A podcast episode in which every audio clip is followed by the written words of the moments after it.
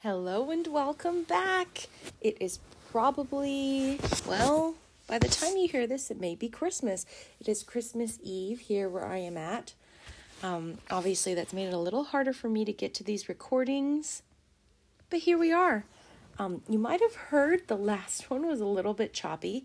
Uh, my youngest son was coming in and requiring my attention, so you might have heard things chop off occasionally hopefully it didn't uh, ruin the vibe for you.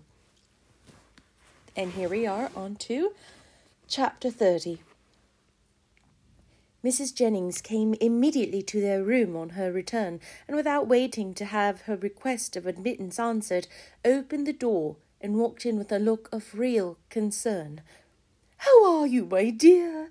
She said in a voice of great compassion to Marianne, who turned away her face without attempting to answer. How is she, Miss Dashwood? Poor thing, she looks very bad. No wonder. Ay, it is but too true. He is to be married very soon, a good for nothing fellow. I have no patience with him. Mrs. Taylor told me of it about half an hour ago, and she was told it by a particular friend of Miss Grey herself, else I am sure I should not have believed it. And I was almost ready to sink as it was. Well, said I, all I can say is that if this be true, he has used a young lady of my acquaintance abominably ill, and I wish with all my soul his wife may plague his heart out. And so I shall always say, my dear, you may depend on it. I have no notion of men's going on in this way, and if I ever meet him again, I will give him such a dressing as he has not had this many a day. But there is one comfort, my dear Miss Marianne. He is not the only man in the world worth having, and with your pretty face you will never want for admirers. Well, poor thing, I won't disturb her any longer, for she had better have her cry out at once and have it done with. The Parrys and Sandersons, luckily, are coming tonight, you know, and that will amuse her. Then she went away, walking on tiptoe out of the room, as if supposed her young friend's affliction could be increased by noise. Marianne, to the surprise of her sister, determined on dining with them, Elinor even advised her against it, but no, she would go down, she could bear it very well, and the bustle about her would be less. Elinor, pleased to have her governed for a moment by such a motive, though believing it hardly possible that she could sit down the dinner, said no more, and adjusting her dress for her as well as she could, while Marianne still remained on the bed, was ready to assist her into the dining room as soon as they were summoned to it. When there, though looking most wretchedly, she ate more and was calmer than her sister had expected. Had she tried to speak, or had she been conscious of half Mrs. Jennings' well meant but ill judged attentions to her, this calmness could not have been maintained. But not a syllable escaped her lips, and the abstraction of her thoughts preserved her in ignorance of everything that was passing before her. Elinor, who did justice to Mrs. Jennings' kindness, though its effusions were often distressing and sometimes almost ridiculous, made her those acknowledgments and returned to those civilities which her sister could not make or return for herself. Their good friend saw that Marianne was unhappy, and felt that everything was due to her which might make her at all less so. She treated her, therefore, with all the indulgent fondness of a parent towards a favourite child on the last day of its holidays, Marianne was to have the best place by the fire, was to be tempted to eat by every delicacy in the house, and to be amused by the relation of all the news the next day. Had not Elinor, in the same sad countenance of her sister, seen a check to all mirth, she could have been entertained by Mrs. Jennings' endeavours to cure a disappointment in love by a variety of sweet meats and olives and a good fire. As soon, however, as the consciousness of all this was forced by continual repetition on Marianne, she could stay no longer. With a hasty exclamation of misery, and a sign to her sister not to follow her, she directly got up and hurried out of the room. Poor soul! cried Mrs. Jennings as soon as she was gone. It grieves me to see her, and I declare if she is not gone away without finishing her wine, and the dried cherries too, Lord, nothing seems to do her any good. I am sure if I knew of anything she would like, I would send all over the town for it. Well, it is the oddest thing to me that a man should use such a pretty girl so ill. But when there is plenty of money on one side and next to none on the other, Lord bless you, they care no more about such things. The lady, then, uh, Miss Grey, I think you called her, is very rich. Fifty thousand pounds, my dear. Did you ever see her? A smart, stylish girl, they say, but not handsome. I remember her aunt very well, Biddy Henshawe. She married a very wealthy man, but the family are all rich together. Fifty thousand pounds, and by all accounts it won't come before it's wanted, for they say he is all to pieces. No wonder, dashing about with his curricle and hunters. Well, it don't signify talking, but when a young man who he will be, comes and makes love to a pretty girl and promises marriage, he has no business to fly off from his world only because he grows poor and a richer girl is ready to have him. Why don't he, in such a case, sell his horses, let his house, turn off his servants, and make a thorough reform at once? I warrant you Miss Marianne would have been ready to wait till matters came round, but that won't do nowadays. Nothing in the way of pleasure can ever be given up by the young men of this age. Do you know what kind of a girl Miss Grey is? Is she said to be amiable? I never heard of any harm of her. Indeed, I hardly ever heard her mentioned, except that Mrs. Taylor did say this morning that one day Miss Walker hinted to her that she believed Mr. and Mrs. Ellison would not be sorry to have Miss Grey married, for she and Mrs. Ellison could never agree. And who are the Ellisons? Her guardians, my dear. But now she is of age and may choose for herself, and a pretty choice she has made. What now? After pausing a moment, your poor sister is gone to her own room, I suppose, to moan by herself. Is there nothing one can get to comfort her? Poor dear, it seems quite cruel to let her be alone. Well, by and by we shall have a few friends, and that will amuse her a little.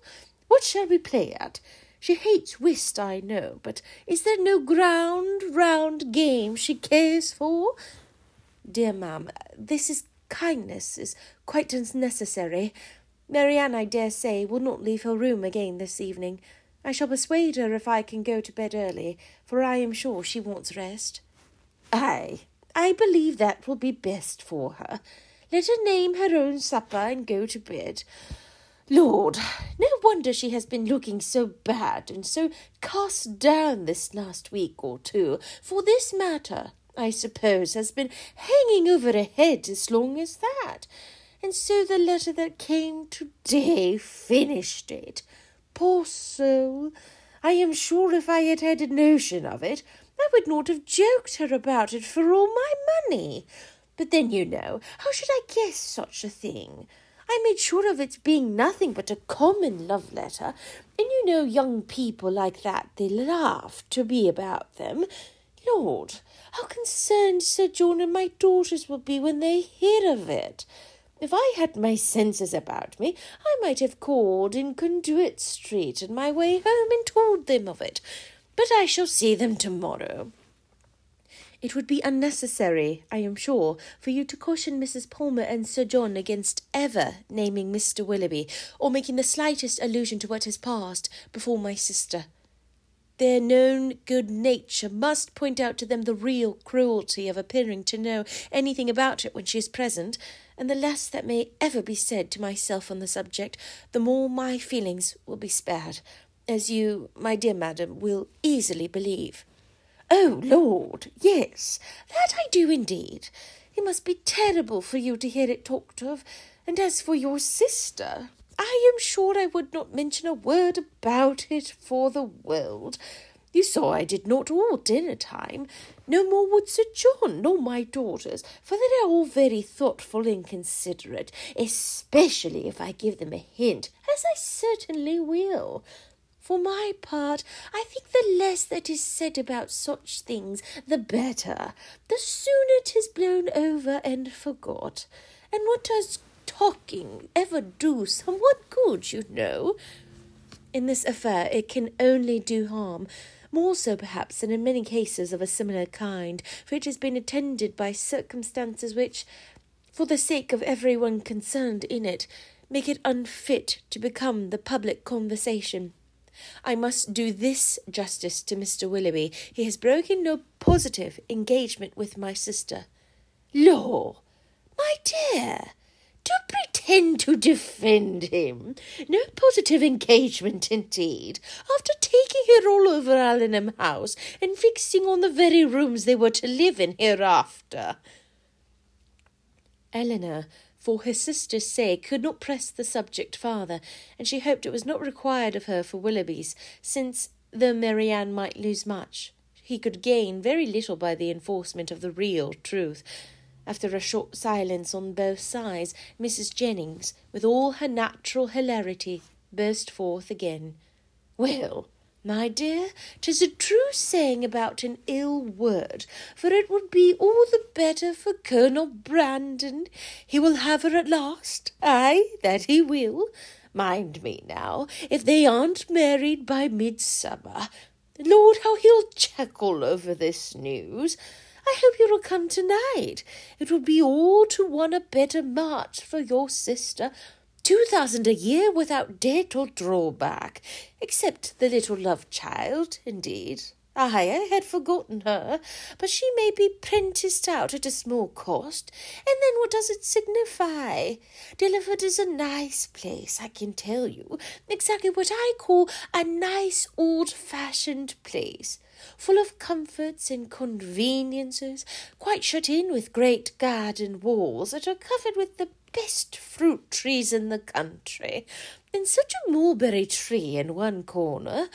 Lord, how Charlotte and I did stuff the only time we were there. Then there is a dove dovecote, some be delightful stew ponds, and a very pretty canal, and everything, in short, that one could wish for. And moreover, it is close to the church, and only a quarter of a mile from the turnpike road, so it is never dull. For if you go only and sit up in an old yew arbour behind the house, you may see all the carriages that pass along. Oh, 'tis a nice place. A butcher hard by in the village, and a parsonage house within a stone's throw to my fancy, a thousand times prettier than Barton Park, where they are forced to send three miles for their meat, and have not a neighbour nearer than your mother. Well, I shall sprint up the Colonel as soon as I can. One shoulder of mutton, you know, drives another down.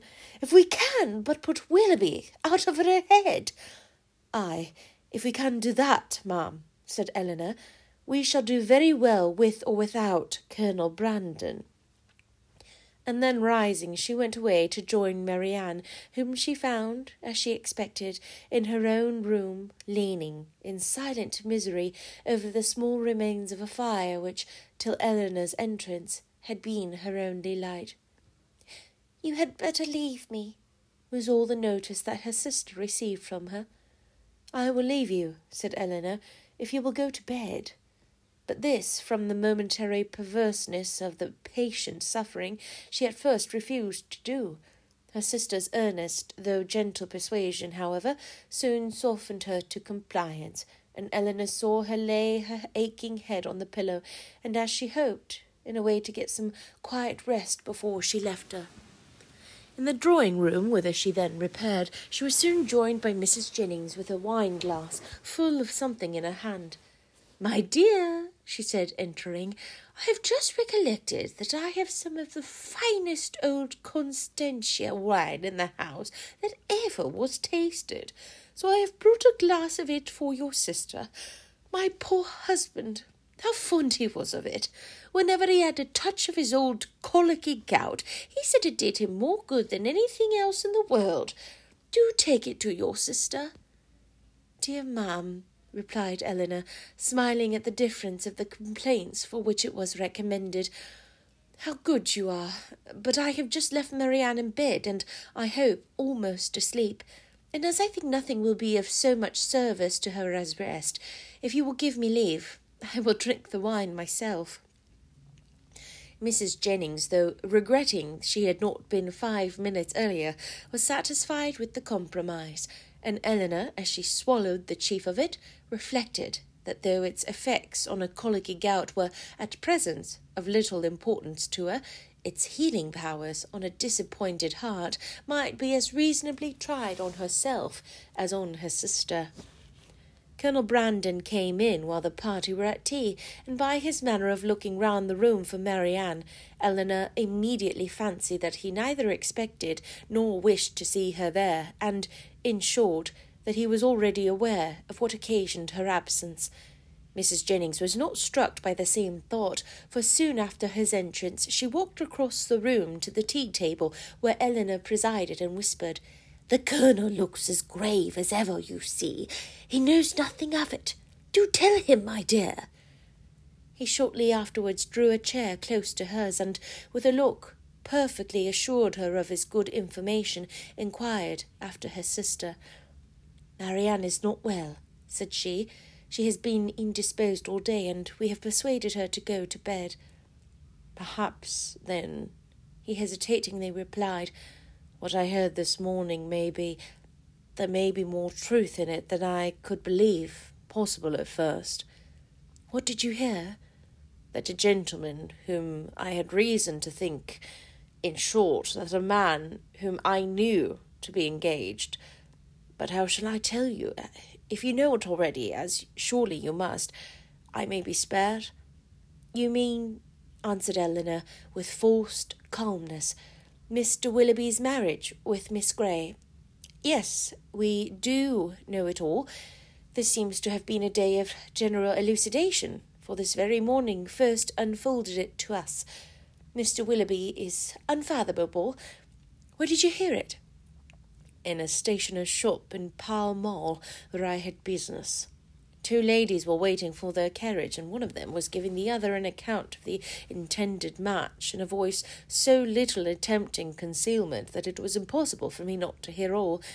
The name of Willoughby, John Willoughby, frequently repeated, first caught my attention, and what followed was a positive assertion that everything was now finally settled respecting his marriage with Miss Grey. It was no longer to be a secret. It would take place even within a few weeks, with many particulars of preparations and other matters. One thing especially I remember, because it served to identify the man still more. As soon as the ceremony was over, they were to go to Combe Magna, his seat in Somersetshire. My astonishment! But it would be impossible to describe what I felt. The communicative lady I learnt on inquiry, for I stayed in the shop till they were gone, was a Mrs. Ellison, and that, as I have been since informed, is the name of Miss Grey's guardian. It is. But have you likewise heard that Miss Grey has fifty thousand pounds? In that, if in anything, we may find an explanation. It may be so, but Willoughby is capable, at least I think. He stopped a moment, then added in a voice which seemed to distrust itself, And your sister, how did she. Her sufferings have been very severe. I have only to hope that they may be proportionately short. It has been. Uh, it is a most cruel affliction. Till yesterday, I believe, she never doubted his regard, and even now, perhaps. But I am almost convinced that he never was really attached to her. He has been very deceitful, and in some points there seems a hardness of heart about him. Ah, said Colonel Brandon. There is indeed, but your sister does not. I think you said so. She does not consider quite as you do. You know her disposition, and you may believe how eagerly she would still justify him if she could. He made no answer, and soon afterwards, by the removal of the tea things and the arrangement of the card parties, the subject was necessarily dropped. Mrs. Jennings, who had watched them with pleasure while they were talking, and who expected to see the effect of Miss Dashwood's communication in such an instantaneous gaiety on Colonel Brandon's side as might have become a man in the bloom of youth, of hope and happiness, saw him with amazement remain the whole evening more serious and thoughtful than usual. That's the end of chapter 30. Oh, how sad. So everyone's the news is starting to pr- spread. It's not her own private like disappointment and I think in this time the whole dating thing was so like everything was behind closed doors until they were engaged. And then it's like, hey, by the way, we're engaged. I know no one knew we were even dating, but we're dating and we're engaged. And so for her to have been so forward in being seen with him constantly alone and privately was really indiscreet and like really inappropriate for that day if you didn't happen to know this.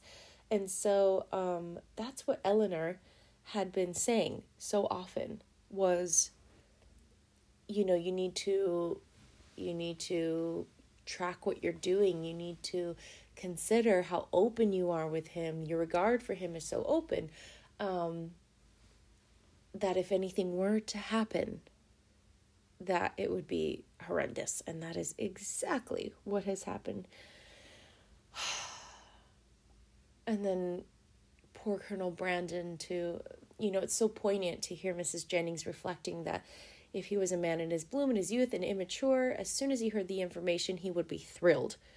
But being a mature man who has suffered loss, the loss of his first wife, and knows the pains, he almost losing his um, child, I think is who I need to go back and look at that. Um,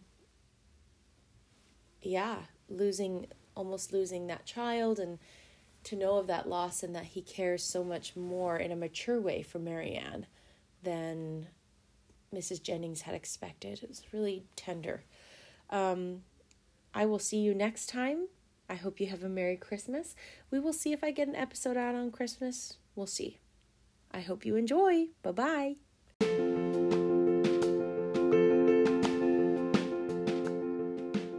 Did you know you can find me on various social media?